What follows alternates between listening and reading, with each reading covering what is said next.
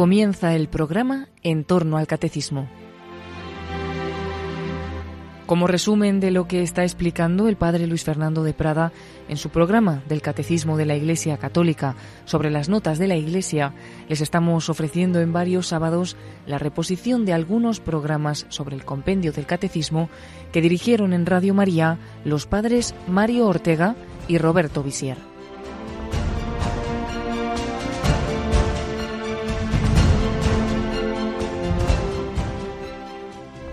Bienvenidos a todos los oyentes a un nuevo programa del Compendio del Catecismo aquí en Radio María. Les saluda y les habla desde los micrófonos el Padre Roberto Visier. Y hemos ya hablado de la Iglesia una, la unidad de la Iglesia. Hoy toca hablar de la Iglesia Santa y Católica. Son las preguntas del compendio 165, 166 y 167 para ampliar con el Catecismo de la Iglesia Católica pueden leer los números desde el 823 al 835. Y quisiera comenzar esta reflexión sobre la Iglesia Santa y Católica con unas palabras que el cardenal Ratzinger escribió cuando todavía no era cardenal en un libro muy conocido, Introducción al Cristianismo, nada más y nada menos que en el año 1968, poco después del Concilio Vaticano II. Decía así Ratzinger. El símbolo no llama a la Iglesia Santa porque todos y cada uno de sus miembros sean santos, es decir, personas inmaculadas. Este es un sueño que ha renacido en todos los siglos, pero que no tiene lugar alguno en el símbolo.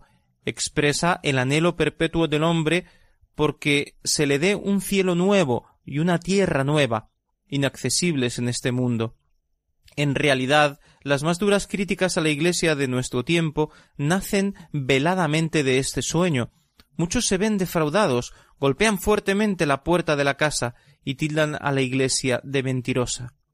Pero volvamos a nuestro tema. La santidad de la Iglesia consiste en el poder por el que Dios obra la santidad en ella, dentro de la pecaminosidad humana. Este es el signo característico de la nueva alianza. En Cristo Dios se ha unido a los hombres, se ha dejado atar por ellos. La nueva alianza ya no se funda en el mutuo cumplimiento del pacto, sino que es un don de Dios, una gracia que permanece a pesar de la infidelidad humana. Es expresión del amor de Dios que no se deja vencer por la incapacidad del hombre, sino que siempre es bueno para él, lo asume continuamente como pecador, lo transforma, lo santifica y lo ama. Por razón del don que nunca puede retirarse, la Iglesia siempre es la santificada por él, santificación en la que está presente entre los hombres la santidad del Señor. Lo que en ella está presente y lo que elige en amor cada vez más paradójico las manos sucias de los hombres como vasija de su presencia, es verdaderamente la santidad del Señor. Es santidad que, en cuanto santidad de Cristo, brilla en medio de los pecados de la Iglesia. Por eso la figura paradójica de la Iglesia, en la que las manos indignas nos presentan a menudo lo divino, en la que lo divino siempre está presente, sólo en forma de sin embargo, es para los creyentes un signo del sin embargo del más grande amor de Dios. La emocionante yuxtaposición de la fidelidad de Dios y la infidelidad del hombre expresada en la estructura de la Iglesia es también la dramática figura de la gracia, por la que se hace actualmente visible en el curso de la historia la realidad de la gracia como perdón de lo que en sí es indigno. Podría decirse que la Iglesia, en su paradójica estructura de santidad y pecado, es la figura de la gracia en este mundo. Escuchemos ahora la pregunta 165 en el que el compendio nos habla de lo que significa que la Iglesia es santa. ¿En qué sentido la Iglesia es santa? La Iglesia es santa porque Dios Santísimo es su autor. Cristo se ha entregado a sí mismo por ella, para santificarla y hacerla santificante. El Espíritu Santo la vivifica con la caridad. En la Iglesia se encuentra la plenitud de los medios de salvación. La santidad es la vocación de cada uno de sus miembros y el fin de toda su actividad cuenta en su seno con la Virgen María e innumerables santos como modelos e intercesores. La santidad de la Iglesia es la fuente de la santificación de sus hijos, los cuales, aquí en la tierra, se reconocen todos pecadores, siempre necesitados de conversión y de purificación.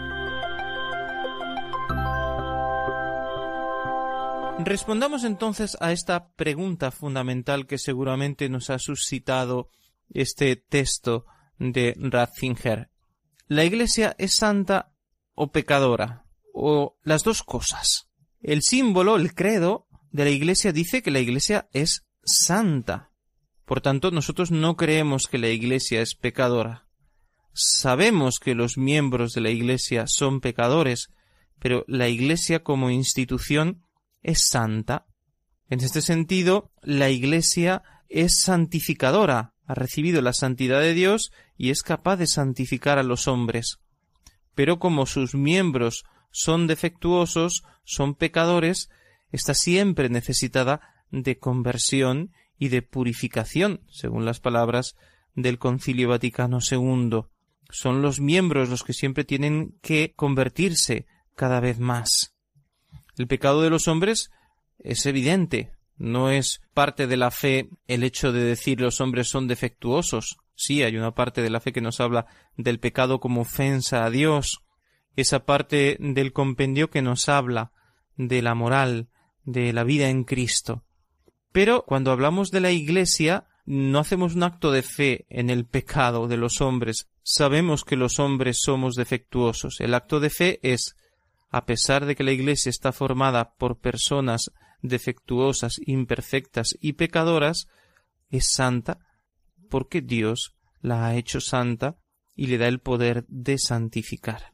Entonces, en su parte humana, en la parte administrativa, en la parte disciplinar, en algunas de las leyes de la Iglesia con las que ordena su vida como sociedad presente en este mundo, los distintos organismos, las relaciones entre los miembros, toda esa parte jurídica se puede mejorar y la Iglesia intenta en sus leyes eh, mejorar y por eso se reforman las instituciones, las congregaciones, las comisiones pontificias, etc. Se intenta mejorar siempre la justicia en la Iglesia, pero hay cosas que no se pueden cambiar porque pertenecen a la esencia fundacional de la Iglesia, la constitución, por ejemplo, jerárquica de la Iglesia, que está fundada sobre el sacramento del orden y los sacramentos como fuente de santificación. Todo eso no se puede cambiar. Se puede reformar la curia vaticana como se ha hecho a partir eh, del Concilio Vaticano II en un modo bastante profundo por Juan Pablo II, ya por Pablo VI, por Juan XXIII, pero no se puede decir suprimimos el papado o suprimimos la misión de los obispos. No, la Iglesia debe ser reformada en aquellas partes que no son esenciales a su estructura y que pueden adaptarse mejor a los tiempos o que eh, intuimos, nos damos cuenta, eh, analizamos y nos damos cuenta que el paso del, tiempo ha hecho que instituciones aquellas o las otras de la Iglesia no funcionen bien, conviene suprimirlas, mejorarlas, crear otras nuevas estructuras. La Iglesia no tiene que adaptarse a las modas, no tiene que ser políticamente correcta, sino que tiene que buscar cumplir la misión que ha recibido. A pesar de los defectos de los hombres, la Iglesia posee todos los medios de salvación y de santificación. Es un don que ha recibido.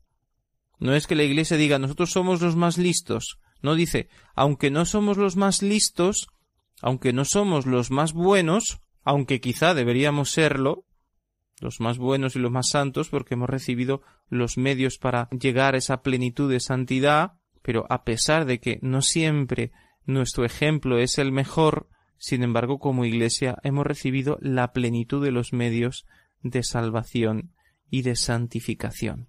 Pero sobre todo creemos en la santidad de la Iglesia porque está fundada por Dios, que es santísimo, porque no es una institución que tiene un origen humano, sino que es Dios mismo que ha querido a la Iglesia, que ha mandado a su Hijo y su Hijo ha hecho la Iglesia, ha creado la Iglesia, ha dado la autoridad a los apóstoles, ha dado los sacramentos, el bautismo, para que todos sean regenerados y para que formen parte de este pueblo santo de Dios. Dios Santísimo ha hecho la Iglesia, la ha purificado, la ha santificado. Jesucristo, el Verbo de Dios hecho hombre, ha dado la vida por su Iglesia, para presentarla ante sí pura, sin mancha, la Iglesia santa. Pongamos un ejemplo un poco eh, sencillo, demasiado sencillo, pero que nos puede iluminar. Si se está preparando una gran celebración, una solemnidad, la solemnidad de la Navidad, de la Pascua, y en la sacristía los monaguillos discuten sobre quién debe llevar el incienso, y no se ponen de acuerdo y al final el sacerdote decide no, lo llevarás tú, pero esos monaguillos empiezan la celebración enfadados y se miran mal, y tienen en su corazón esa rabia que no es buena, pero no por eso deja de ser eficaz aquella celebración de la misa. No por ello deja de ser verdad que Jesucristo viene sobre el altar. Y cuando hablamos de los monaguillos, por poner un ejemplo, también podemos hablar del sacerdote, no porque el sacerdote sea indigno, deja de dar a cada uno de los que se acercan el cuerpo de Cristo, deja de dar a cada uno la sagrada comunión, porque la eficacia del poder santificador de la Iglesia no depende de la santidad del ministro, aun cuando realmente el Señor, eh, sobre todo cuando el sacerdote predica, siembra la palabra del Señor en los corazones eh, de un modo mucho más eficaz cuando el que predica también está en comunión con Dios, con una vida santa, con una vida de intimidad con Dios. Naturalmente, que Dios quiere que los miembros de la Iglesia sean santos, que los pastores de la Iglesia sean santos, que los monaguillos sean santos, pero a pesar de que eh, tengan defectos, también la Iglesia sigue santificando, sigue siendo santa. Pero no podemos decir que la Iglesia es santa a pesar de que todos en la Iglesia hacen el mal. No es verdad que todo sea malo en la Iglesia como muchas veces los enemigos de la Iglesia o la publicidad, eh, los medios de comunicación hoy en esta persecución velada contra el cristianismo que existe en Occidente y también en otras partes, nos quieren hacer creer que todo en la Iglesia funciona mal, que todo en la Iglesia es horrible, que todos los sacerdotes son malos, que los obispos son unos oligarcas que viven atados al poder, que el Papa eh, esto, lo otro. No es verdad. Hay pecado en la Iglesia, la Iglesia ha pedido perdón en la persona de Juan Pablo II por los errores de los cristianos a lo largo de los siglos, pero no es verdad que el saldo, que la acción de la Iglesia en el mundo durante estos dos mil años haya sido negativa. No es verdad. Son muchas más las luces que las sombras. Podemos pensar en la civilización de Occidente, el hecho que el cristianismo haya ayudado a desarrollarse a Occidente en medio de guerras, de problemas, de dificultades, pero donde las leyes, los derechos humanos están en gran medida influenciados por la luz del cristianismo, de los diez mandamientos. Luego no podemos dejar de prestar atención a la gran multitud de santos que la Iglesia ha canonizado y en los que se descubre la heroicidad de su vida, de sus virtudes, como de verdad eran personas transformadas por el amor, que amaban de todo corazón a Dios, pero también a los demás, que se deshacían en el servicio del prójimo, que de verdad se han convertido en luz para la humanidad de todos los tiempos. Tenemos que pensar en la obra inmensa educativa de la Iglesia, que ha enseñado a las familias a educar, que ha constituido esa familia sólida que ahora estamos perdiendo porque estamos perdiendo la fe cristiana, pero una familia sólida que había construido en la cristiandad, había establecido la familia sobre sólidos fundamentos, sobre los fundamentos de la fe y del sacramento del matrimonio. La obra educativa de la Iglesia a través de las escuelas, la obra educativa que comenzó con las abadías, con los monjes y que luego eh, con las escuelas y, luego con las universidades que también nacieron en gran medida impulsadas por la Iglesia. El servicio a los enfermos, también los primeros hospitales mm, de Europa están vinculados a la Iglesia. El servicio a los más pobres que ha existido siempre y también hoy en día lo vemos en los comedores de Cáritas que están haciendo esa labor extraordinaria en esta España en crisis. Y así será siempre, es un reflejo de la santidad de la Iglesia. Podemos fiarnos de la Iglesia, esta sería la conclusión. Podemos fiarnos de la Iglesia porque el fundador es santo, porque el Evangelio es una doctrina santa, porque la enseñanza de la Iglesia nos ayuda a ser mejores, nos lleva y nos pide la santidad, porque todo lo que la Iglesia nos enseña es santo. Y por tanto nosotros nos fiamos de la Iglesia. El obispo puede ser antipático, puede ser soberbio, puede tener sus defectos, pero si predica las verdades católicas, su enseñanza es buena y nos lleva a la plenitud de la verdad, porque la Iglesia es guiada por el Espíritu Santo. La santidad de la Iglesia no está eh, simplemente en que los miembros sean más buenos o menos buenos, aunque debemos ser santos, sino en que está tocada por el dedo de Dios, querida por el Padre, fundada por Jesucristo y guiada en todo momento por el Espíritu Santo, que le da el poder de santificar a través de los sacramentos a todos los hombres y de conducirlos a la plenitud de la verdad. Hacemos una pausa, escuchemos una pieza musical y volvemos enseguida.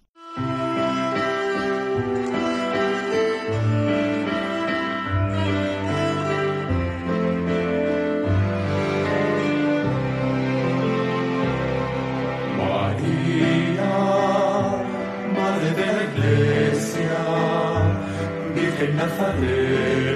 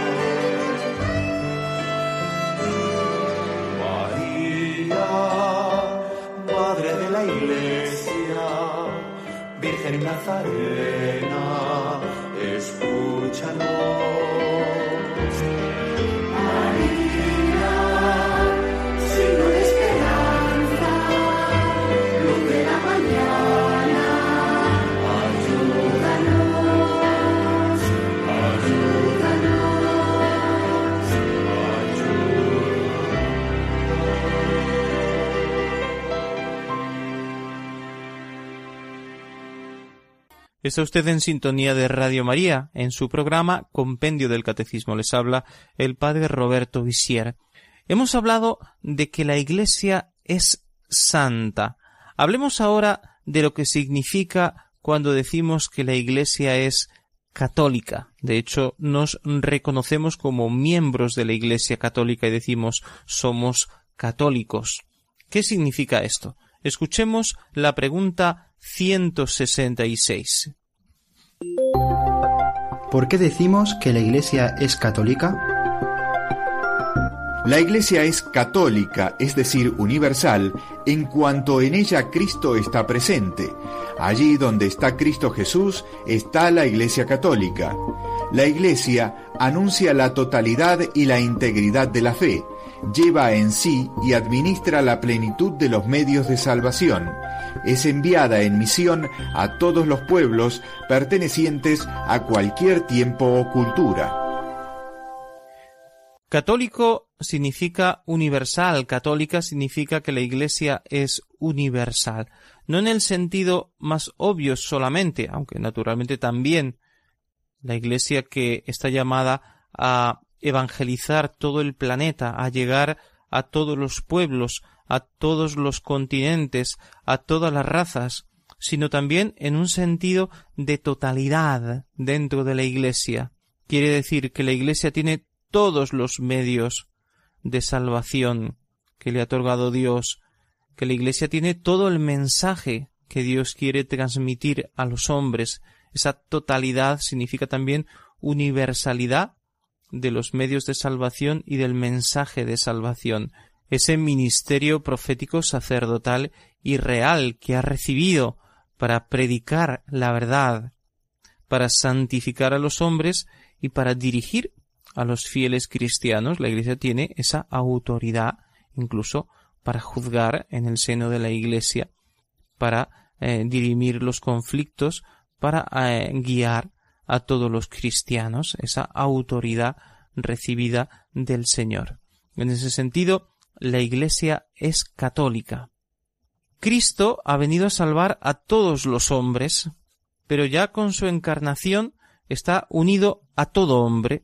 Quiere decir que, de algún modo misterioso, incluso los no bautizados han sido, de alguna manera, atraídos hacia Cristo, aunque no se hayan adherido plenamente a la Iglesia en el bautismo, eh, el Señor ha traído una salvación universal que ha bendecido a toda la humanidad y por eso todos están llamados a venir hacia la Iglesia a ser santificados misteriosamente por el Espíritu Santo. El Señor ha dicho a los apóstoles Id al mundo entero y predicad el Evangelio a toda criatura, se refiere a toda criatura racional, a todos los hombres, no se trata de predicar el Evangelio a los animales, aunque eh, San Antonio de Padua haya hecho una vez ese signo de predicarle a los peces, o no sé si incluso San Francisco hablaba con los pájaros y con los animales, pero es un modo simbólico de expresar esa comunión de Dios con toda la creación. Pero los que deben recibir el Evangelio son los seres racionales, los hombres de todos los tiempos, de todos los lugares. Pero no solamente dice predicad a todo el mundo, a todos los hombres, sino que dice enseñad todo lo que yo os he enseñado. Enseñadles a cumplir todo lo que yo os he enseñado. Esa universalidad del mensaje expresa también la catolicidad de la Iglesia, una Iglesia que se abre a todos los pueblos, que ya no está encerrada en el pueblo judío, el pueblo elegido, para que naciese allí el Mesías, sino que precisamente la promesa hecha a David de que su reino será eterno y universal se cumple en Cristo. Es un reino que no es temporal, que no es de este mundo, sino que es un reino espiritual que quiere conducir a la salvación a todos los hombres. Donde está Cristo está la Iglesia, y Cristo resucitado ya no está unido solamente a una parte del planeta, como cuando estaba realizando su misión en la tierra y estaba solamente en Nazaret o en Sicar de Samaria o en Jerusalén, en eso, en Galilea, en Judea, en Samaria, en esa tierra santa, y allí realizó su ministerio y, y no salía de allí. No, ahora ya, después de resucitar, pertenece al mundo entero, a todo el planeta. Jesucristo está presente misteriosamente y todo tiene que ser recapitulado en él. En ese sentido ya la Iglesia no pertenece a un solo lugar, a un solo puesto, sino que pertenece al mundo entero porque Cristo pertenece a todos, o todos pertenecemos a Cristo después de la redención. Está llamada a transmitir el mensaje completo de la salvación, porque el depósito de la fe lo ha recibido la Iglesia. El Antiguo Testamento, el Nuevo Testamento, la tradición apostólica, ella está llamada a transmitir todo eso, toda esta revelación pública que ya no puede crecer en lo que se refiere a las Sagradas Escrituras, sino que eh, tiene que ser guardado, eh, custodiado, con todo cuidado, para que no sea en ninguna manera desvirtuado el depósito de la fe, sino que sea transmitido íntegramente. También esto significa lo que llamamos catolicidad de la Iglesia. Es impresionante, por ejemplo, cómo yo puedo ir a cualquier parte del mundo, entrar en una iglesia católica y participar en la celebración de la Eucaristía y es el mismo rito, la misma celebración. Incluso cuando participo quizás en un rito oriental, que es un rito distinto al rito latino occidental, aun cuando pueda haber cosas que no me son familiares porque yo estoy habituado a participar en el rito latino, sin embargo, puedo distinguir las partes esenciales de la misa, la proclamación de la palabra de Dios, la presentación de los dones del pan y del vino, la consagración, la comunión, todo eso es común incluso en ritos distintos aprobados por la Iglesia. Pero si participo al mismo rito, aunque el idioma sea distinto, pues puedo reconocer cada una de las partes, porque es el mismo misal, y si se celebra en latín, que todavía sigue siendo la lengua universal de la Iglesia, pues resulta que en todas partes una misa en latín puede ser celebrada y es igual en todas las partes del mundo. Eh, y vienen los peregrinos de todas las naciones a participar en una celebración del Papa y la liturgia es la misma que pueden haber celebrado, que pueden, en la que pueden haber participado en cualquier parte del mundo. Por eso es tan hermoso esto de la catolicidad de la Iglesia, de la Iglesia que es igual en todos los lugares donde se enseña la misma doctrina. Por eso es tan importante eh, ser conscientes de esta catolicidad y no querer fabricar mi iglesia particular eh, como separada, entre comillas, del resto de la iglesia, donde yo hago mi, propia celebración a mi estilo, donde enseño lo que a mí me viene en gana, porque me parece que esto se debe enseñar de esta manera, de esta otra, cuando ya una persona, un pastor, un sacerdote, un obispo o un grupo de fieles se aparta de la Iglesia universal y quiere hacer su Iglesia eh, personalizada, entonces está perdiendo esta catolicidad de la Iglesia, que es una riqueza maravillosa, y está perdiendo los medios de salvación, porque al separarse de la comunión de la Iglesia ya no es lo mismo, se está apartando de esa universalidad del mensaje. Ya no es el mensaje de la Iglesia Universal, sino que es mi capricho, mi mensaje, eso que yo quiero transmitir. Esto ya nos lleva a la última pregunta de hoy, así que vamos a hacer nuestra segunda pausa y explicaremos más detalladamente lo que significa pertenecer a una iglesia particular pero a la vez ser parte de la iglesia universal.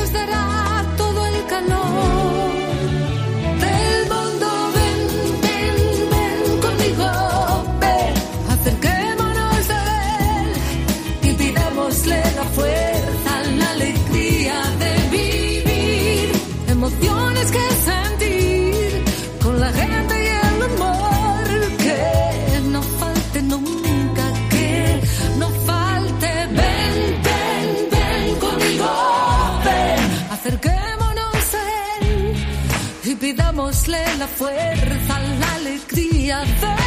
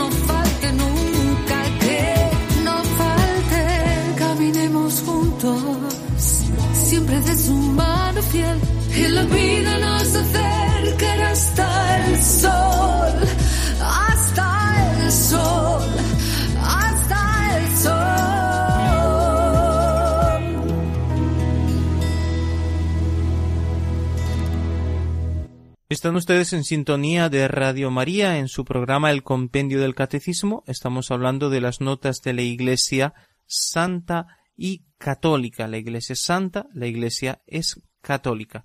Escuchemos la última pregunta de hoy, la pregunta 167. ¿Es católica la iglesia particular?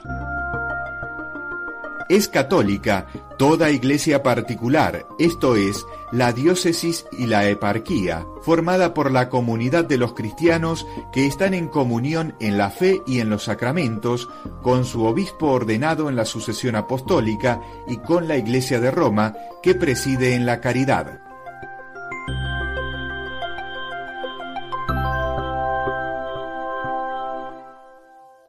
Bien, la Iglesia es universal, pero se hace presente en cada iglesia particular, que es la comunidad de bautizados que se congrega en torno al obispo en un determinado territorio, porque como es una realidad también terrena, humana, necesita una organización, está en el espacio y en el tiempo, necesita también una organización jerárquica, un orden, y esto es así, es, es normal.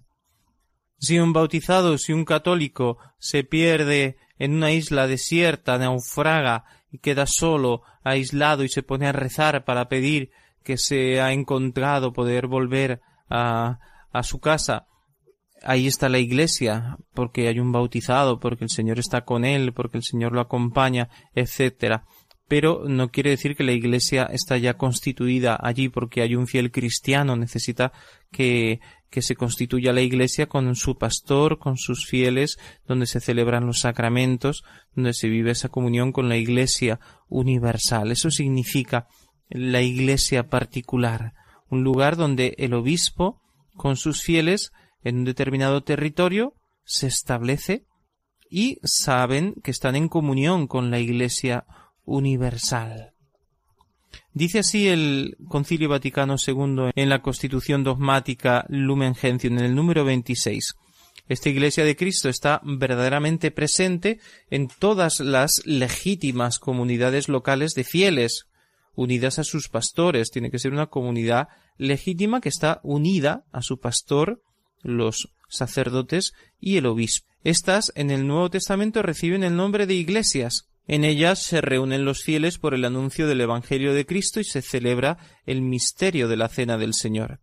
En estas comunidades, aunque muchas veces sean pequeñas y pobres o vivan dispersas, está presente Cristo, quien con su poder constituye a la Iglesia una santa, católica y apostólica. Me parece interesante también compartir con ustedes un texto de la Lumen Gentium también anterior, en el número 13, que nos dice así. Todos los hombres están llamados a formar parte del nuevo pueblo de Dios, por lo cual este pueblo, sin dejar de ser uno y único, debe extenderse a todo el mundo y a todos los tiempos, para así cumplir el designio de la voluntad de Dios quien en un principio creó una sola naturaleza humana y a sus hijos que estaban dispersos determinó luego congregarlos.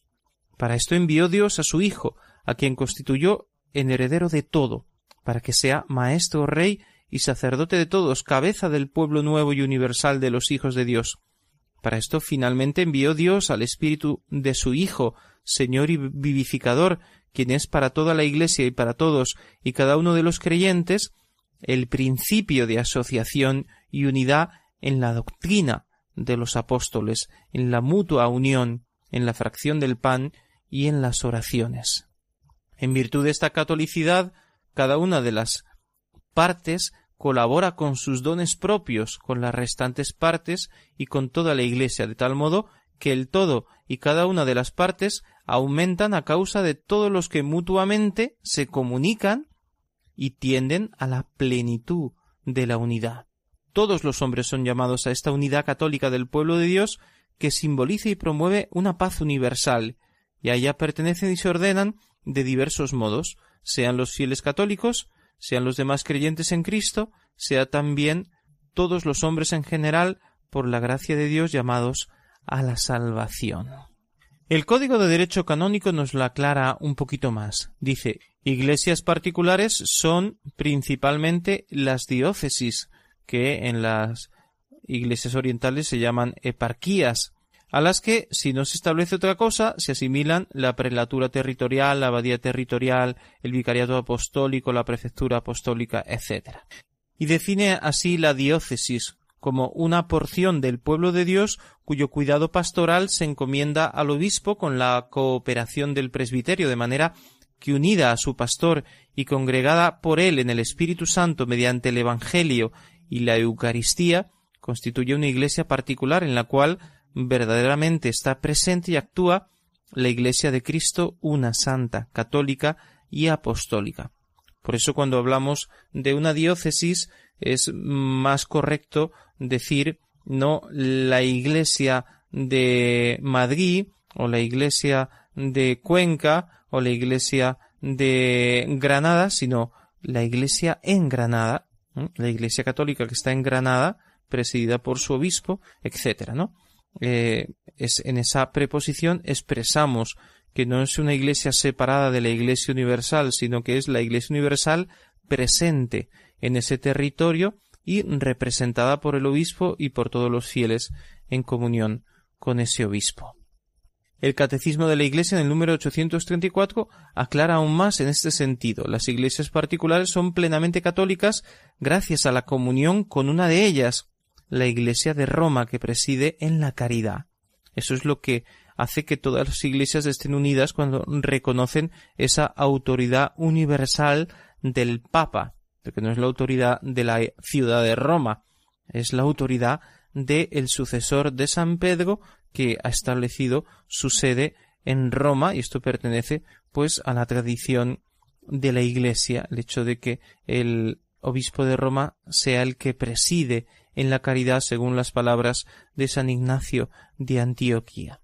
Porque con esta Iglesia, en razón de su origen más excelente, debe necesariamente acomodarse toda la Iglesia, es decir, los fieles de todas partes.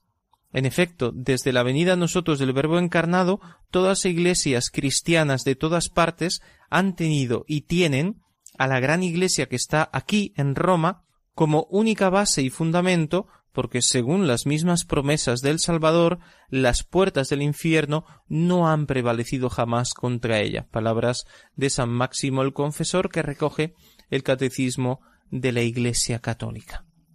Es muy importante comprender esto que tenemos que vivir en el seno de la Iglesia. Y el mejor modo de vivir en comunión con la Iglesia santa y católica, por tanto universal, es vivir en comunión con nuestro obispo. Ser conscientes de que somos Iglesia significa que yo veo en mis hermanos bautizados, en los que van conmigo a misa y, ojalá hubiese una relación más cercana entre todos los cristianos que frecuentan una misma parroquia, porque los tenemos que ver como nuestros hermanos, pertenecientes a, a la Iglesia Universal, pero eh, en esa parroquia y en esa diócesis en comunión con el obispo que es sucesor legítimo de los apóstoles. Y yo tengo que mirar esto con una mirada de fe, no con una mirada humana, que me cae bien el párroco, que no me cae bien, que el que viene a misa es hipócrita, que el obispo no me gusta porque es muy gordo, porque es muy feo. Eh, no, tenemos que tener una mirada de fe y ver cómo en mi hermano bautizado está presente la Iglesia Universal, en el sacerdote de mi parroquia está presente la Iglesia Universal, en mi obispo, como sucesor de los apóstoles, la Iglesia se hace presente. Y luego todos tenemos que vivir en comunión con la Iglesia Universal, en su doctrina, en sus sacramentos, la comunión en la fe y en los sacramentos. Ser verdaderamente católico significa profesar la fe católica plenamente, adherirme a la fe que siempre ha enseñado la Iglesia y que me deben transmitir con fidelidad mis pastores o, incluso también pues los catequistas que trabajan en una determinada parroquia, en una determinada diócesis.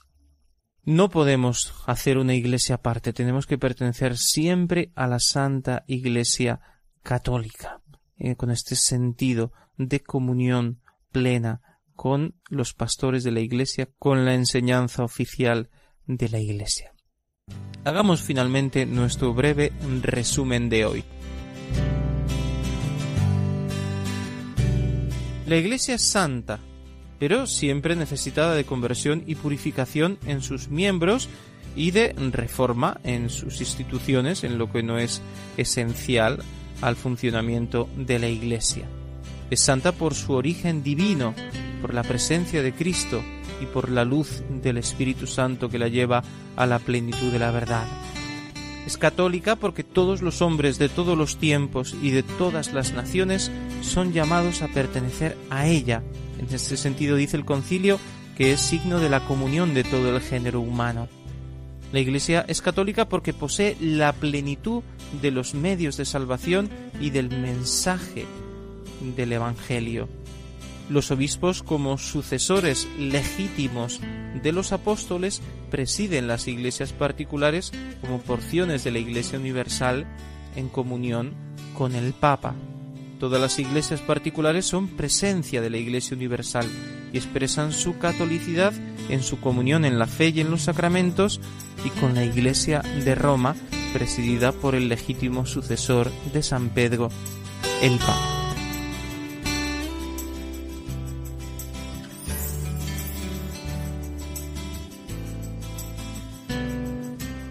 Rezamos juntos el Ave María y damos la bendición. Dios te salve María, llena eres de gracia, el Señor es contigo, bendita tú eres entre todas las mujeres, y bendito es el fruto de tu vientre Jesús. Santa María, Madre de Dios, ruega por nosotros pecadores, ahora y en la hora de nuestra muerte. Amén. Y la bendición de Dios Todopoderoso, Padre, Hijo y Espíritu Santo, descienda sobre vosotros y os acompañe siempre. Finaliza en Radio María en torno al catecismo. Como resumen de lo que está explicando el padre Luis Fernando de Prada en su programa sobre el catecismo de la Iglesia Católica acerca de las notas de la Iglesia, les estamos ofreciendo en varios sábados la reposición de algunos programas del compendio del catecismo que dirigieron en Radio María los padres Mario Ortega y Roberto Visier.